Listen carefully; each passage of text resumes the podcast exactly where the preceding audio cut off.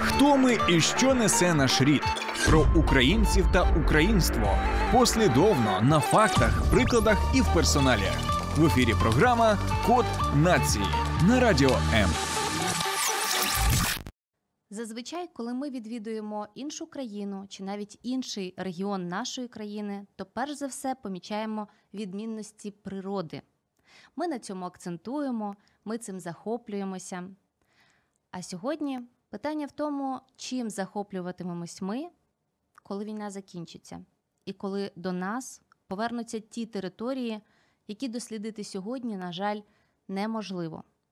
Що відбувається із природнім ресурсом нашої країни, і який наш шлях на його реінтеграцію? Говоримо сьогодні в програмі Код нації із Євгеном Хлобистовим, професором кафедри екології Києво-Могилянської академії, членом експертної мережі міжнародної кримської платформи, радником голови правління Кримсько-татарського ресурсного центру. Вітаю, пане Євгене. Доброго дня і вітаю ваших слухачів. Я б хотів сьогодні поговорити про те, що ми маємо бути більш реалістами, що ми отримаємо після перемоги. Чи наскільки ми зможемо швидко відновити стан природних ресурсів і стан довкілля, хоча б до такого базового безпечного рівня? І наскільки років ми можемо сказати, що це буде затягуватись? Якщо ми кажемо, наприклад, про такі речі, як наслідки безпосередніх бойових дій, тобто лінії зіткнення військ, то там взагалі проблема може бути вирішена на багато років наперед. Тобто кількість е, замінування на сьогодні в Україні вона фантастично велика, мабуть, найбільша в Європі, може навіть найбільша в світі. Е, всі наслідки безпосередньо бойових дій потім ще будуть довгими роками досліджуватися, ліквідовуватися, певним чином мінімізуватися їх шкода. Але що ми сьогодні можемо сказати, що так, е, наше довкілля, наша природа, природні ресурси не тільки потрапляють кожного дня від війни, вони ще потерпали від того, як на певні частини України була втрачена українська юрисдикція. Тобто я кажу про тимчасову анексію Криму, про так звані е, ЛДНРи на сході нашої країни. Тобто, що там відбувалося, ми можемо можливо тільки спостерігати ззовні, тому що жодної коректної інформації ми не маємо. Ну, наприклад, Крим фактично з початку повномасштабного вторгнення майже повністю закрив усі можливості для отримання будь-якої більш-менш коректної інформації стосовно стану довкілля, навіть е, з російських джерел. Я вже не кажу, наскільки вони правдиві. Тобто, все, що сьогодні, це таке спостереження, це аналіз, це наше передбачення і певний науковий підхід, ну, наукова візія, звісно. Ну а дещо в чому науковий оптимізм стосовно того, що все буде добре. Чи є у нас якісь засоби для моніторингу, для статистики? Чи маємо ми цю статистику, і яка вона? Все достатньо обмежено. Те, що ми сьогодні маємо, це опосередковані дані. Е, ми можемо спостерігати за тим, що відбувається на теренах Донбасу, на теренах Криму. Але ну, більшою мірою це аерокосмічне зондування, це супутникові знімки. Е, ця інформація посередкованого характеру. Наприклад, у нас є можливість спостерігати за тою частиною Донбасу, яка була в юрисдикції України до 23-24 да, лютого. Е, і далі теж саме ситуація приблизна була з Кримом, коли ми мали можливість там з Херсонської області щось спостерігати. Там, ну коли там була, наприклад, величезна аварія в Красноперекопську армянську у 2018 році на підприємстві Титан. І далі ми таким же чином можемо з, українського боку щось там спостерігати.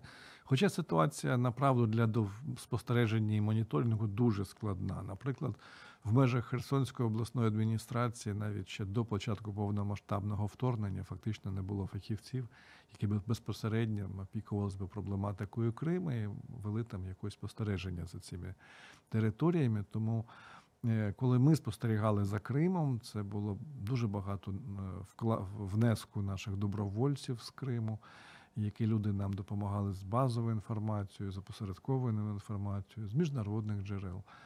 Так що таким чином ми бачили Крим трошки дистанційно, тому що приїхати безпосередньо на польові дослідження до Криму було абсолютно неможливо. Ну і більш того, це було і небезпечно. І те ж саме до Донбасу, то перетинати лінію розмежування було просто небезпечно для життя. Тому ми цього не робили. А те, що відбулося з 24 лютого і відбувається по сьогодні, це взагалі дуже інша картинка. І тут ми, мабуть, це окрема тема для окремої розмови, тому що сказати, що нічого не змінилося, ні, дуже багато що змінилося. За ці місяці повномасштабного вторгнення ситуація зі станом ресурсів і довкілля і на окупованих територіях, а ще гірше на тих територіях, що зазнали бойових дій, вона зовсім інша. Е, Чи є у нас міжнародні партнери організації, які можуть проводити такий моніторинг, тобто які мають доступ до Криму того ж да? ЮНЕСКО, які охороняють е, культурні пам'ятки і природні, в тому числі. Ми знаємо, що в Криму вони також є. Чи є у нас подібні? Міжнародні партнери, які могли би наглядати за е, цим природнім ресурсом, принаймні, поки у нас немає цього доступу. Е, Дякую за питання. Цікаве питання. На жаль, ні.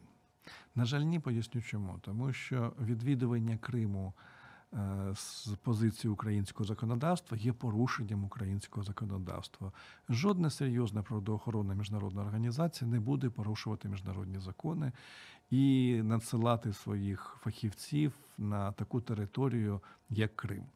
Е, Що стосується взагалі залучення міжнародної спільноти до екологічних проблем, в ситуації, коли є конфлікт двох держав, конфлікт інтересів на вищому правовому рівні, природоохоронні організації не дуже охоче бажають втручатися в цю ситуацію.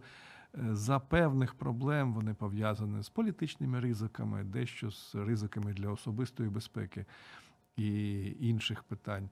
Тобто на сьогодні ми не маємо, на мою думку, знов таки я буду обережним. Зараз я виключно свою особисту експертну думку висловлюю. Е, На мою думку, ми не маємо таких надійних партнерів за кордоном, які б за, за нас або за нашою допомогою чи за нашим замовленням виконували би функцію моніторингу стану довкілля на теренах Криму.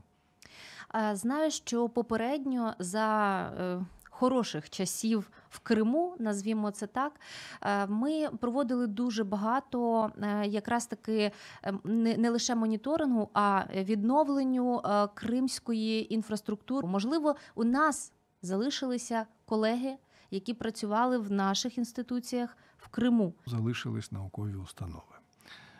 Зокрема, які підпорядковувалися Академії Національної академії наук України, Академії аграрних наук України, галузеві були наукові установи, наукові лабораторії при вищих навчальних закладах, і там дійсно працювали науковці, працювали фахівці.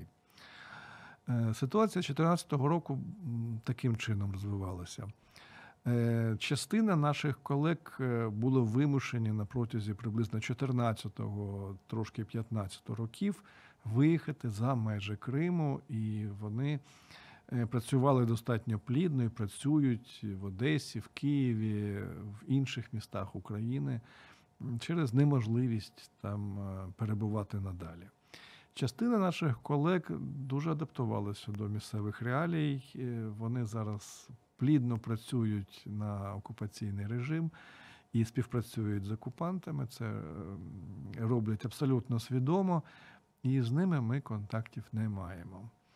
Е, Ну, е, більше того, мені дуже шкода, але є такі різні колективні листи, які вони підписували ще до початку повномасштабного вторгнення на підтримку політики Росії, на підтримку всіх цих гасел, е, які е, спрямовані на розпалювання ненависті до України, до всього українського. Ну і таким чином, навіть з моральної точки зору, з ними зараз важко якийсь діалог вести.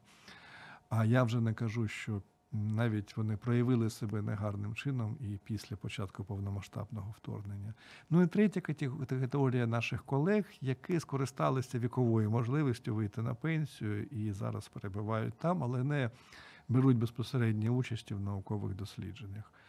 Так що сказати, що ми сьогодні маємо якісь такі неформальні можливості для спілкування з нашими добрими друзями на теренах Криму, е, через яких ми змогли б отримати коректну, об'єктивну інформацію про стан природних ресурсів і довкілля, на жаль, мабуть, ні. Тому що анексія Криму вона ще пройшлася по людях дуже емоційно.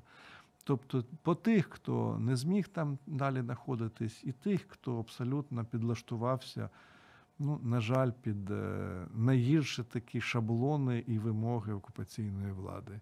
І знов таки комунікація з ними неможлива.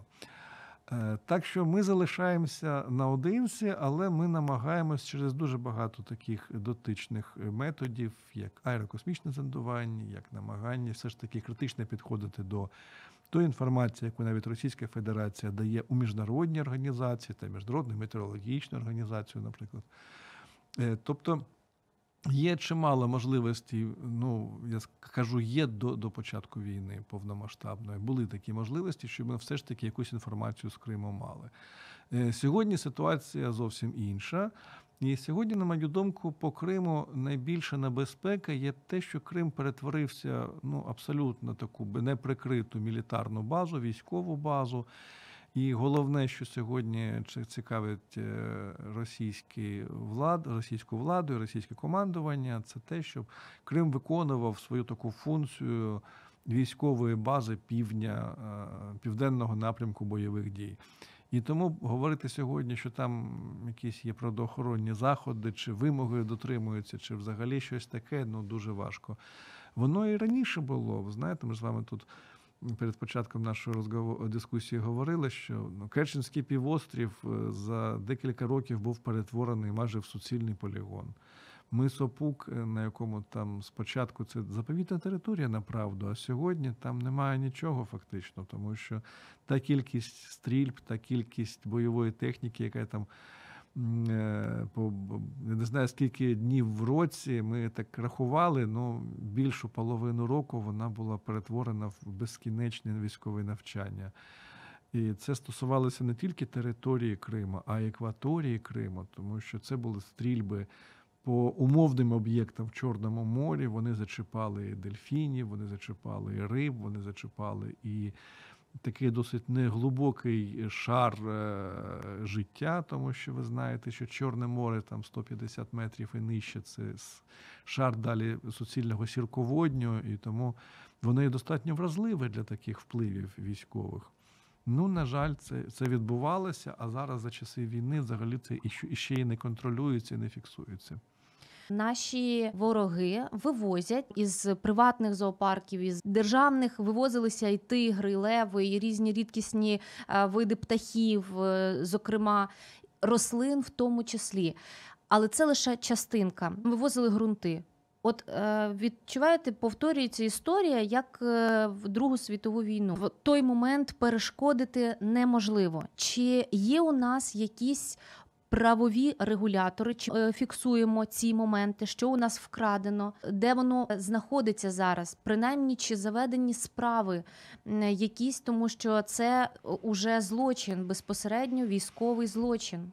Справи заводяться, є екологічний відділ, екологічний підрозділ при Генеральній прокуратурі України. Ми з ними тісно співпрацюємо і були учасниками слідчих дій на тих територіях, де були військові дії, бойові дії, але зараз це повністю звільнені від загарбників.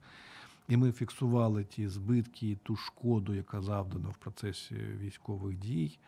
В той чи інший спосіб, чи це прильоти ракет були такі ж там різних. Але це трошки інша справа. Справи ведуться, справ досить багато. Справ сьогодні стільки, що прокуратура ще працює, працює і працювати дуже довго.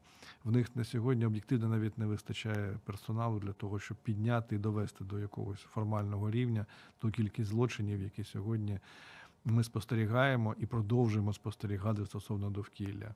Що стосується ґрунтів. Це важке питання. Чому? Тому що там, де Святогірськ і території на Донбасі, ну, по-перше, це не найкращі українські ґрунти. Все ж таки чорноземи, це трошки подалі від Донбасу, це все ж таки Полтавська область, це там Сумська, Харківська, Київська, Чернігівська, е, Черкащина. Е, ну, все ж таки не там. По-друге, ну, на щастя, масове явище такого я не не знаю, щоб такого було. Скоріше все, ні.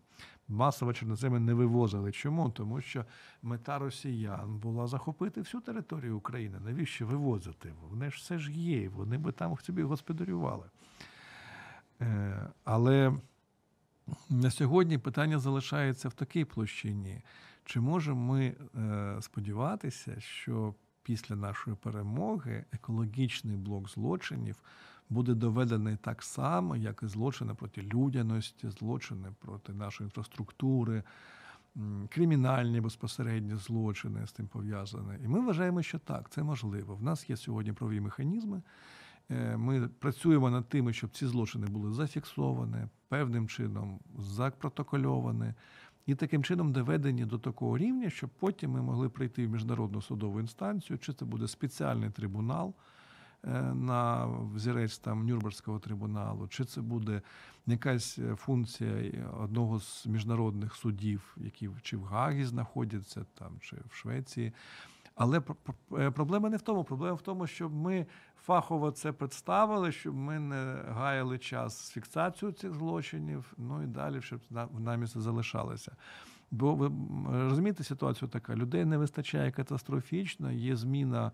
Е, сезонів, тобто зима, весна, літо, знов зима. Якщо там щось було минулого березня, то ви розумієте, що на, березні наступного року ми вже будемо мати зовсім іншу ситуацію з доказами питання із забрудненням зараз це просто катастрофа, екологічна катастрофа саме в Україні через війну. Проте вона не лишається лише українською проблемою. І е, точно так само, коли нам погрожують ядерним вибухом, коли захоплюють наші станції, то відповідно це. Загроза для всіх навколо. І, зокрема, якщо говорити про забрудненість ґрунтів і вод в східному регіоні. Це дійшло вже до, до такої катастрофічної межі. Е, проте ми розуміємо, що це не стосується лише України. Там же буде страждати і та ж Росія, і нижче по руслу е, цих підземних вод всі ті країни, які власне будуть черпати звідти ту воду. Чи можливе звернення наразі до уже не говоримо про е, окуповані території, вже говоримо про наші території. Чи можливе звернення до міжнародних інстанцій, які би могли висунути якусь ноту протесту, заборони, зрештою, адже це спільне майно, і не має права хтось один ось так його. Е, Підлопсувати всій е, планеті. Чи чи є такі інстанції, я вам дуже просто поясню це. Дивіться, у нас е, ситуація на сході України пов'язана з трансграничними переносами забруднюючих речовин через річки в межах басейнного підходу.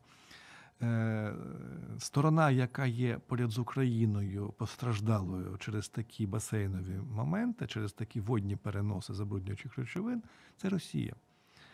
Її це зовсім не, не цікавить. Вона абсолютно спокійно ставиться до того, що рівень забруднення є значно підвищився, він є невідомий. Навіть на тих невеличких теренах з точки зору басейного переносу забруднюючих речовин, там, де поруч з Росією трошки зачіпається Білорусь, то їй так так же байдуже, як і Росії з цього приводу. От тут ми маємо таких сусідів, з якими в принципі не можна ні про що домовлятися стосовно традиційних існуючих механізмів впливу на винуватця екологічної шкоди для того, щоб призвати його або до відповідальності, або до зміни власної там поведінки чи діяльності. Ні, всі міжнародні конвенції кажуть нам про те, що ми маємо співпрацювати з іншими сторонами потенційного конфлікту або безпосереднього конфлікту, або цими сторонами, якими є учасниками ем, проблем, які пов'язані зі шкодою для природних ресурсів, забрудненням довкілля, і тоді з ними разом це вирішувати. А є майданчики в межах міжнародних угод, протоколів, конвенцій, і в межах цих конвенцій ми можемо такі майданчики використовувати. Ну, з Росією це неможливо, в принципі. Більше того, Росія вже принципово стоїть на позиції, що внутрішнє російське законодавство має пріоритет над міжнародним. Це зовсім інша ситуація, ніж у більшості країн світу, там, де навпаки міжнародне законодавство більше за своєю значущістю, ніж національне. І тоді Росія дуже легко каже, що їй це питання не цікавить, вони не на часі взагалі. Якщо там якийсь там басманний суд прийняв рішення, що все гаразд, то все гаразд.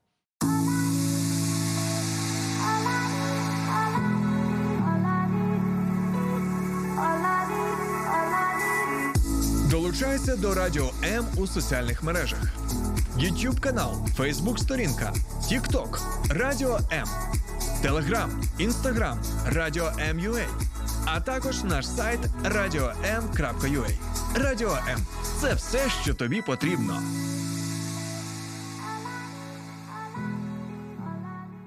Коротенька така довідка для наших слухачів і глядачів, що згідно зі статтею 441 Кримінального кодексу України екоцид. Що це таке? Це масове знищення рослинного, тваринного світу, отруєння атмосфери, водних ресурсів, а також вчинення інших дій, що можуть спричинити екологічну катастрофу. Е, тут є також е, багато інформації про статут ООН і про 38 статтю протоколу Женевської конвенції. Дуже багато всього, але воно не діє. Воно не захищає по факту, як ми бачимо. Наша програма про українство, про українців, про те, чим ми можемо пишатися як народ.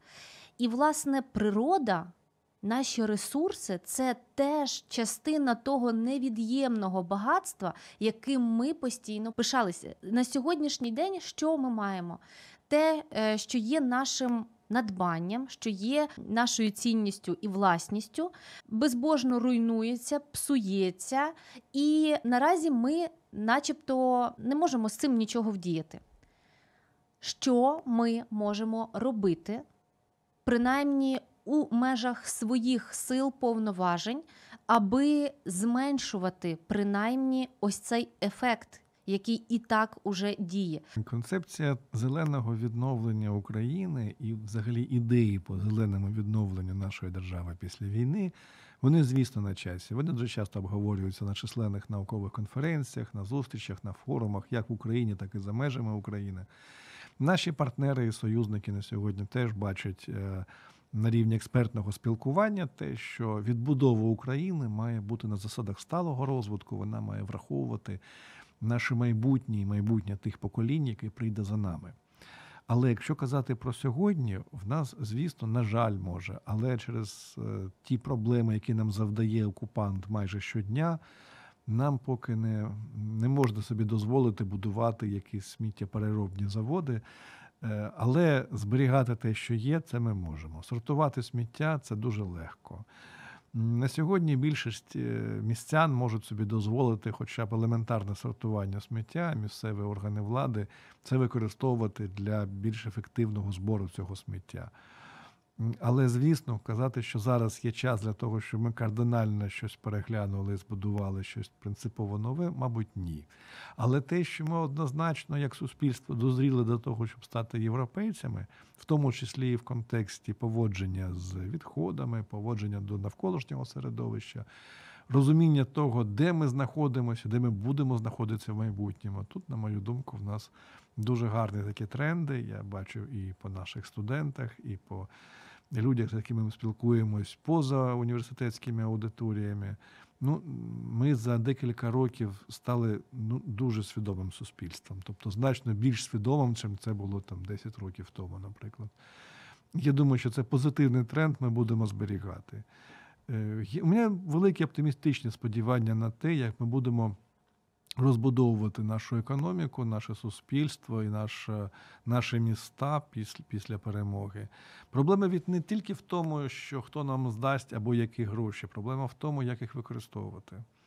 І тут, на мою думку, в нас є хоча б загальне розуміння, і це повний консенсус з усіх гілок влади, що треба будувати не, не відновлювати те, що було а будувати нове. Будувати нове на нових принципах, під нові кон'юнктури ринків, під розуміння, куди ми будемо рухатись, де буде спрямовуватися економіч... економічне майбутнє України. Чи треба нам, наприклад, залишати таку велику кількість там металургійної промисловості, так чи там нафтохімії, яка в нас була багато в чому спадок від радянського союзу залишилась. Чи треба нам відновлювати певним такий обсяг е, того, що в нас було пов'язано з корисними копалинами, наприклад, так чи може навпаки, нам треба більше. Уваги приділити е, агропромисловому комплексу України і побачити там майбутнє для е, розвитку країни. Ну і плюс до того, що сьогодні всі сучасні економіки це економіки сфери обслуговування. І тут українці раніше показали себе дуже спритними, е, як в IT-технологіях, там в малому бізнесі, в креативних технологіях. На мою думку, що це тільки початок того, що ми будемо мати через декілька років після перемоги. За дослідженням такої організації, як UA Animals, до речі, створили петицію про подання на Росію репарацій за екоцид, і вони збирають ці підписи. Це і громадські активісти, і відповідні структури державні, і просто всі небайдужі по усій планеті, власне, щодо цифр 680 тисяч тонн нафтопродуктів, які згоріли за час обстрілів 24 тисячі лісу було просто спалено ракетами, снарядами і відновленню. Відновлення оцієї території е, знадобиться тільки за такими найбільш оптимістичними прогнозами. Це 10 років. Сім майже з половиною мільйонів об'єктів знищено, е, в тому числі і критичної інфраструктури. Відповідно, вони вже і не зможуть функціонувати, і шкоду нанесли, і все навколо відповідно згоріло або просто непридатне до проживання. Гідролокатори воєнних е, суден е, привели до загибелі не менше 50 тисяч. Чорноморських дельфінів на узбережжі України, Румунії, Болгарії і Туреччини, тобто в акваторії Чорного моря. До речі, вони позбирали відповідні докази, коли там і риба е, тонами була от е, мертвою викинута на берег, дельфіни в тому числі. Ось е, вся оця ситуація. Дивлюсь на це, і поки що я не знаходжу, як з цим боротись. Не можна купити те, що вже знищено на- назавжди. Коли ми кажемо про знищення унікальних птахів, унікальних представників там флори, фауни, звірів, рослин, їх не можна купити за ці гроші, щоб там вони знов були. Коли ви кажете, що нам треба 10 років для відновлення лісу, на- направду значно більше. Тому що, ну, знаєте, що дерево зростає до дорослого такого стану і 50, а то і 70 років, залежно від породи дерева. Про те, щоб ми потім е, почали використовувати цей ліс в різний спосіб, від там господарських та рекреаційних потреб, там лісоза... полезахисних потреб і таке інше. Це, це дуже багато років, і ніякі гроші нам ці дерева не зроблять так, щоб вони виросли за півроку. Тобто це неможливо. Е, Що стосується втрати для червонокнижних, це взагалі трати, які, скоріше за все, ми не зможемо ніяк компенсувати. Те, що сьогодні кажуть наші активісти, які знаходяться на окупованій території, я дуже обережно зараз буду говорити, тому що це не є офіційною інформацією. Я, не, в мене не було можливості це перевірити. Але те, що е, військовослужбовці Російської Федерації заради розваги просто стріляють по птахам червонокнижним та вбивають інших представників флори і фауни, тому що так вони там намагаються показати свою військову доблість, вибачте. Да? Ну, це, це, це питання взагалі і, і загальної культури, і, і, і загального відношення до тієї території, де вони знаходяться. Вони вчиняють е, в Україні так, як це ну, якась інша планета. І вони є абсолютно бездумними загарбниками, які сюди прийшли заради знищення, а навіть не заради окупації. От нам дуже важко це було прийняти, тому що головна наша проблема, як на мій погляд, е, знаєте, це намагання кожного разу знайти логіку у діях окупантів, а дуже часто її немає. Тому що ну, це люди, які ну, не мають певного навіть базового рівня усвідомлення того, що вони діють і що навколо відбувається. Коли ми кажемо про можливість залучення яких зовнішніх резервів для вирішення наших проблем, так вони в майбутньому вони з'являться. Е, але все одно ця війна нам дала таку величезну шкоду, що навряд ли ми можемо якось її компенсувати чи відновити через будь-які наші зусилля. Багато чого буде втрачено назавжди. Це стосується і культурних цінностей, це стосується і природозаповідного фонду, і е, стану наших природних ресурсів. Ми будемо мати якусь іншу реальність. Коли я кажу, що я певний оптиміст цього приводу. Я оптиміст в плані того, що ми обов'язково переможемо. Ми будемо відбудовувати нову Україну. Ми будемо мати гуртоване і дуже свідоме суспільство. Але те, що ми будемо мати величезну кількість проблем, які ми не зможемо подолати за декілька років, а може й за десятки років, це так. І будуть ще такі на жаль, втрати, які взагалі ми ніколи не зможемо компенсувати. Ну, якісь представники того ж там біорізноманіття, так, ну все. Якщо це дуже невеличка популяція, як там пелікани на арабатській стрілці, які там 17 пар всього-навсього, то розумієте, що знищення половини цих пеліканів буде знати, означати, що вони просто не відновляться. Ну, як приклад екологи всієї країни і люди, які розуміють масштаби катастрофи екологічної, е, цього року закликаємо всіх просто зупинитися в бажанні прикрасити дім живим деревом. Є варіант, коли люди вирощують в катках ялинки, і ця катка може приїхати до вас, до вашої кімнати. Ви будете місяць її поливати, прикрашати. Потім ті ж люди приїдуть, катку з ялинкою заберуть, привезуть вам цю катку на наступний грудень місяць, і знов ви будете з нею бути. Вона буде підростати за цей час. Якщо ваша стеля дозволяє, вона буде більшою. Якщо ні, ви іншу візьмете ялиночку. Ну, Такий варіант він дуже популярний сьогодні в Західній Європі, в Сполучених Штатах Америки. Мені він подобається. Я вважаю, що це така Класний, альтернатива дуже гарна ялинці. Якщо для вас так важливо, що це було живе дерево. Хай воно буде живе, але хай воно живе і після того, як ви з ним святкували Новий рік і Різдво. А що стосується таких більш глобальних речей, що пов'язані з нашим довкіллям, е, ви знаєте, на жаль, чи на щастя, ну, людство весь час змінює навколо себе довкілля. Спочатку це було зміни, щоб людство вижити, потім зміни, щоб людство жити краще. А тепер в нас є довкілля, яке нам дозволяє взагалі виживати. Якщо ми не змінимо свого ставлення до довкілля, що довкілля це не таке місце, не корисна копальня, да? не місце безкінченної кількості корисних якихось здібностей і ресурсів. А довкілля це місто, де нам з вами жити, жити нашим дітям, і онукам, і правонукам. І що ми маємо зберегти такі дуже важливі якості довкілля, як його асиміляційна здатність, тобто здатність переробляти зовнішні впливи, і в тому числі нашої діяльності, як здатність давати нам чисте повітря, чисту воду, чисті ґрунти, на яких можемо вирощувати безпечні для себе продукти харчування, то саме таке ставлення до довкілля, як е, до такого великого космічного корабля, який летить у всесвіті, а ми космонавти на цьому кораблі. І от ми маємо дбати про свій корабль, да, щоб ми нам долетіли до свого кращого майбутнього. І от якщо будемо так ставитись, на мою думку, нам є шанс вижити і жити щасливо. Хочеться в це дуже вірити, і дякую вам за цю розмову.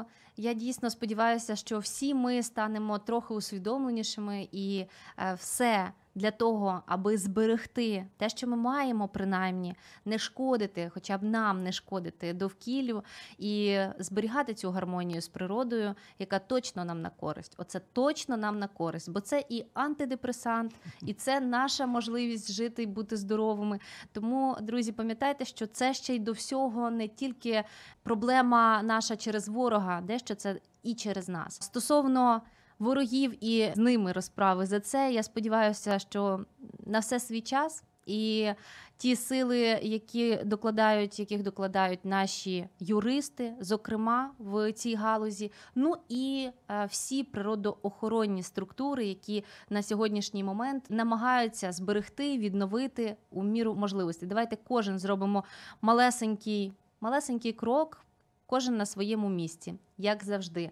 Рецепт простий. Дуже вам дякую за е, розмову. Сподіваюсь, наступного разу ви прийдете до нашої студії із е, величезним списком тих справ і відновлених ресурсів, е, статистикою оновленою, яка нас дуже втішатиме. Дякую вам, Юля, і дякую вашій станції. На все добре.